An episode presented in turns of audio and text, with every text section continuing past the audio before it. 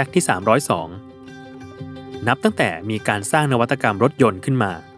โลกก็เริ่มประสบปัญหาอุบัติเหตุบนท้องถนนไม่เว้นแต่ละวัน แต่หากถามว่าวันแรกของโลกที่เกิดอุบัติเหตุทางรถยนต์ สถานการณ์ตอนนั้นเป็นอย่างไร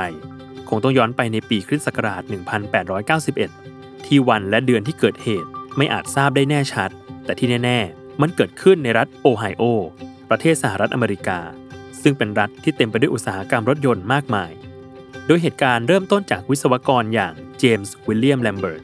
ได้ขับรถยนต์ที่มีเครื่องยนต์เบนซินหัวสูบเดียวคันแรกของโลก โดยมีเจมส์สวาเวอร์แลนด์นั่งเป็นผู้โดยสารไปด้วย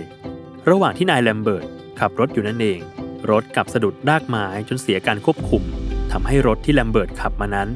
ชนกับราวกั้นข้างทางเข้าอย่างจัง แต่นับว่าเคราะห์ดีมาก เพราะรถนายแลมเบิร์ต